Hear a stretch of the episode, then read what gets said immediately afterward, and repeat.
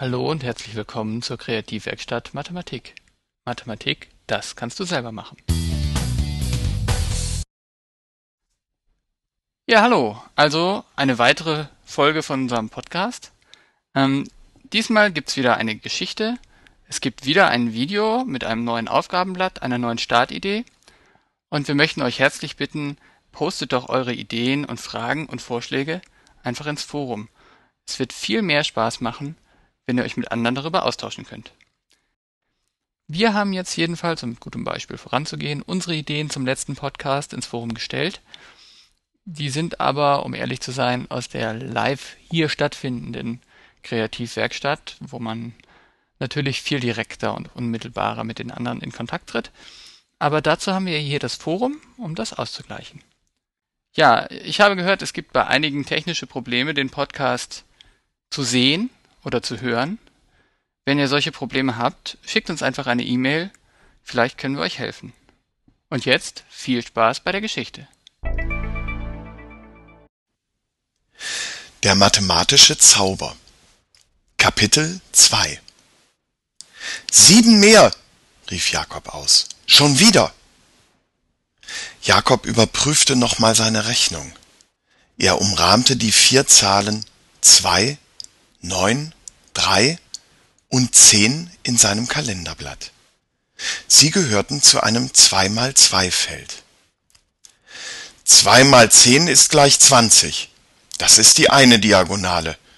Und neun mal drei ist siebenundzwanzig. Also sind siebenundzwanzig sieben mehr als zwanzig. Das habe ich auch raus, warf Mia ein.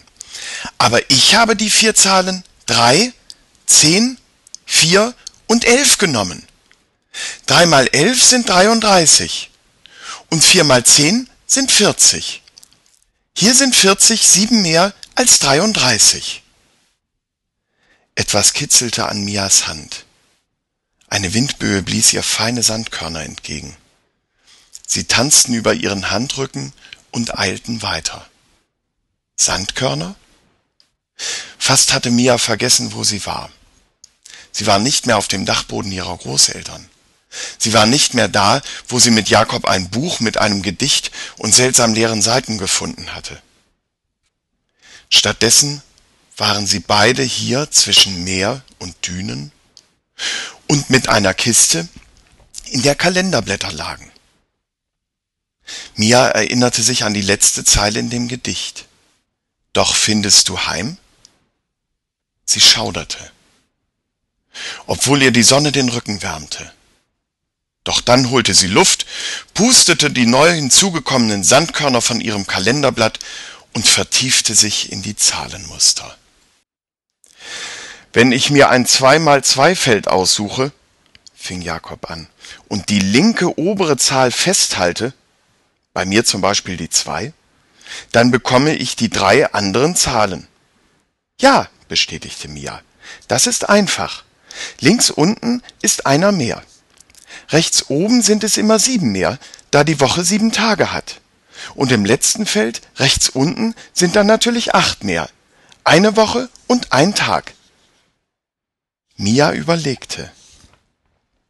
Warum unterschieden sich die multiplizierten Zahlen der Diagonalen immer um sieben? Sie hatte es mit verschiedenen zwei mal zwei Feldern ausprobiert. Hatte es etwas mit den sieben Tagen in der Woche zu tun? Mit einem Mal stand Jakob auf und sah sich um. Dann hob er eine Muschel auf, eine weitere und schließlich so viele, bis er genau sechzehn Stück hatte. Daraufhin setzte er sich wieder und strich den Sand vor sich glatt. Mia kam dazu. Was machst du da? Wortlos zeichnete Jakob etwas mit den Fingern in den Sand und legte Muscheln dazu. Mia sah es sich an. Auf einmal merkte sie, wie sich etwas in ihrem Kopf zusammensetzte. Ja, so könnte es gehen, rief sie aus. Beide nahmen je eine Muschel und legten sie an eine andere Stelle. Jakob zog noch eine weitere Linie in den Sand. Das ist ja einfach, sagte er. Jakob und Mia betrachteten die Muscheln und Striche. Alles ergab einen Sinn. Natürlich war der Unterschied immer sieben. Es konnte gar nicht anders sein. Ein Lächeln huschte über Mias Gesicht.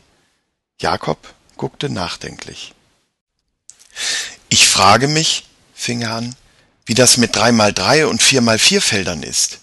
Ich glaube, wenn ich da die Eckfelder diagonal multipliziere, dann steckt die sieben auch mit drin.« Noch einmal betrachtete er die Muscheln und stockte.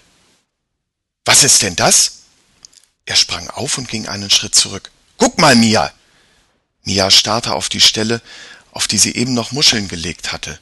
Vor ihnen bewegte sich der Sand. Mia wich zurück. Die Sandkörner wirbelten zunächst im Kreis. Doch dann zeigte sich nach und nach ein Muster. Es war ein Muster, das sie kannten, und doch war es anders. Jakob zeigte mit dem Finger darauf. »Es sieht wie das Muster auf dem Buch aus!« Jakob hatte recht. Es war wie das Muster auf dem ledernen Umschlag des Buches, das sie auf dem Dachboden gefunden hatten. Mia betrachtete das Muster. Es kam ihr so vor, als sei etwas dazugekommen. Jakob stieß sie an. »Merkst du was?« Mia lauschte. Sie hörte nichts. Aber Moment.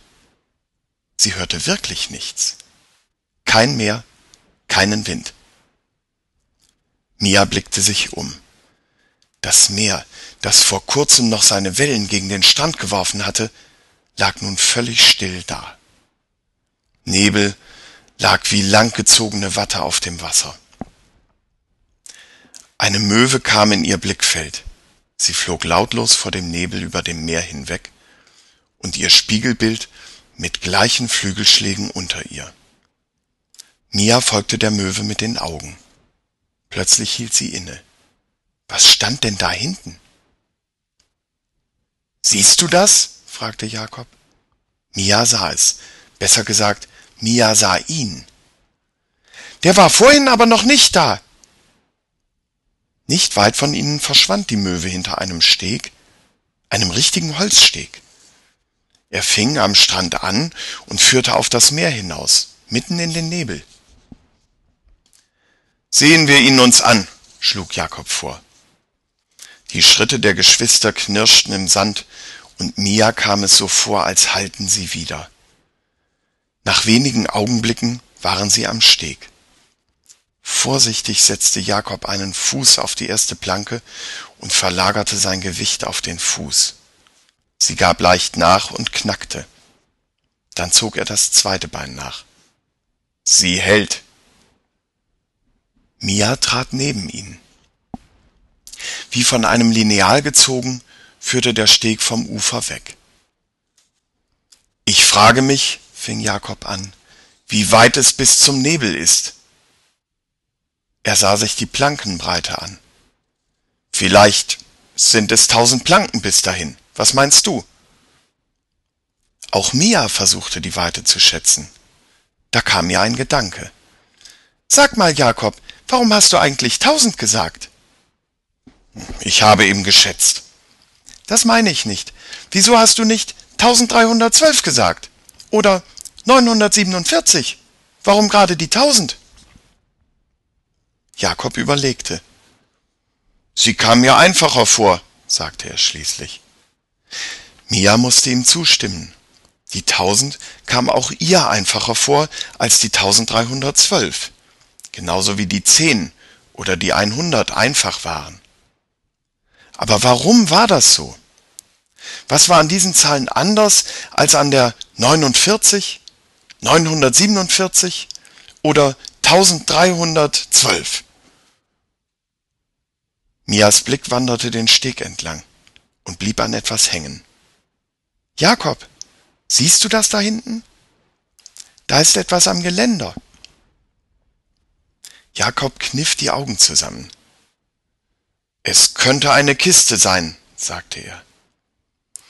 Mia schätzte nun absichtlich zweihundertdreiundzwanzig Planken bis zu der Stelle. Zum Abzählen kam sie aber nicht, da sie und Jakob so schnell wie möglich dort sein wollten. »Tatsächlich, eine Kiste«, sagte Mia außer Atem, als sie davor stand. »An der einen Seite ist eine Klappe«, stellte Jakob fest und zog daran.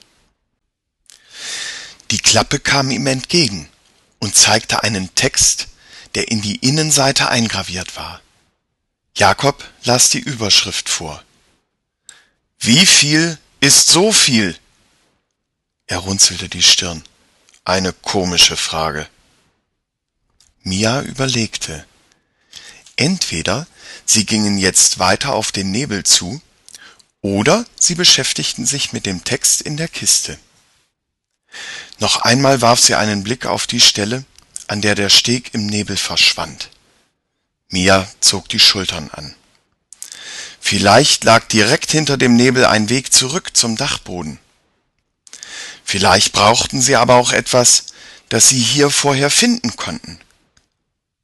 Mia nahm ein Blatt Papier und einen Stift aus der Kiste und las sich das Geschriebene in der Klappe durch. Das war Der mathematische Zauber, Kapitel zwei von Annika Wille, gelesen von Steffen Hahn. Und jetzt zum Videopodcast.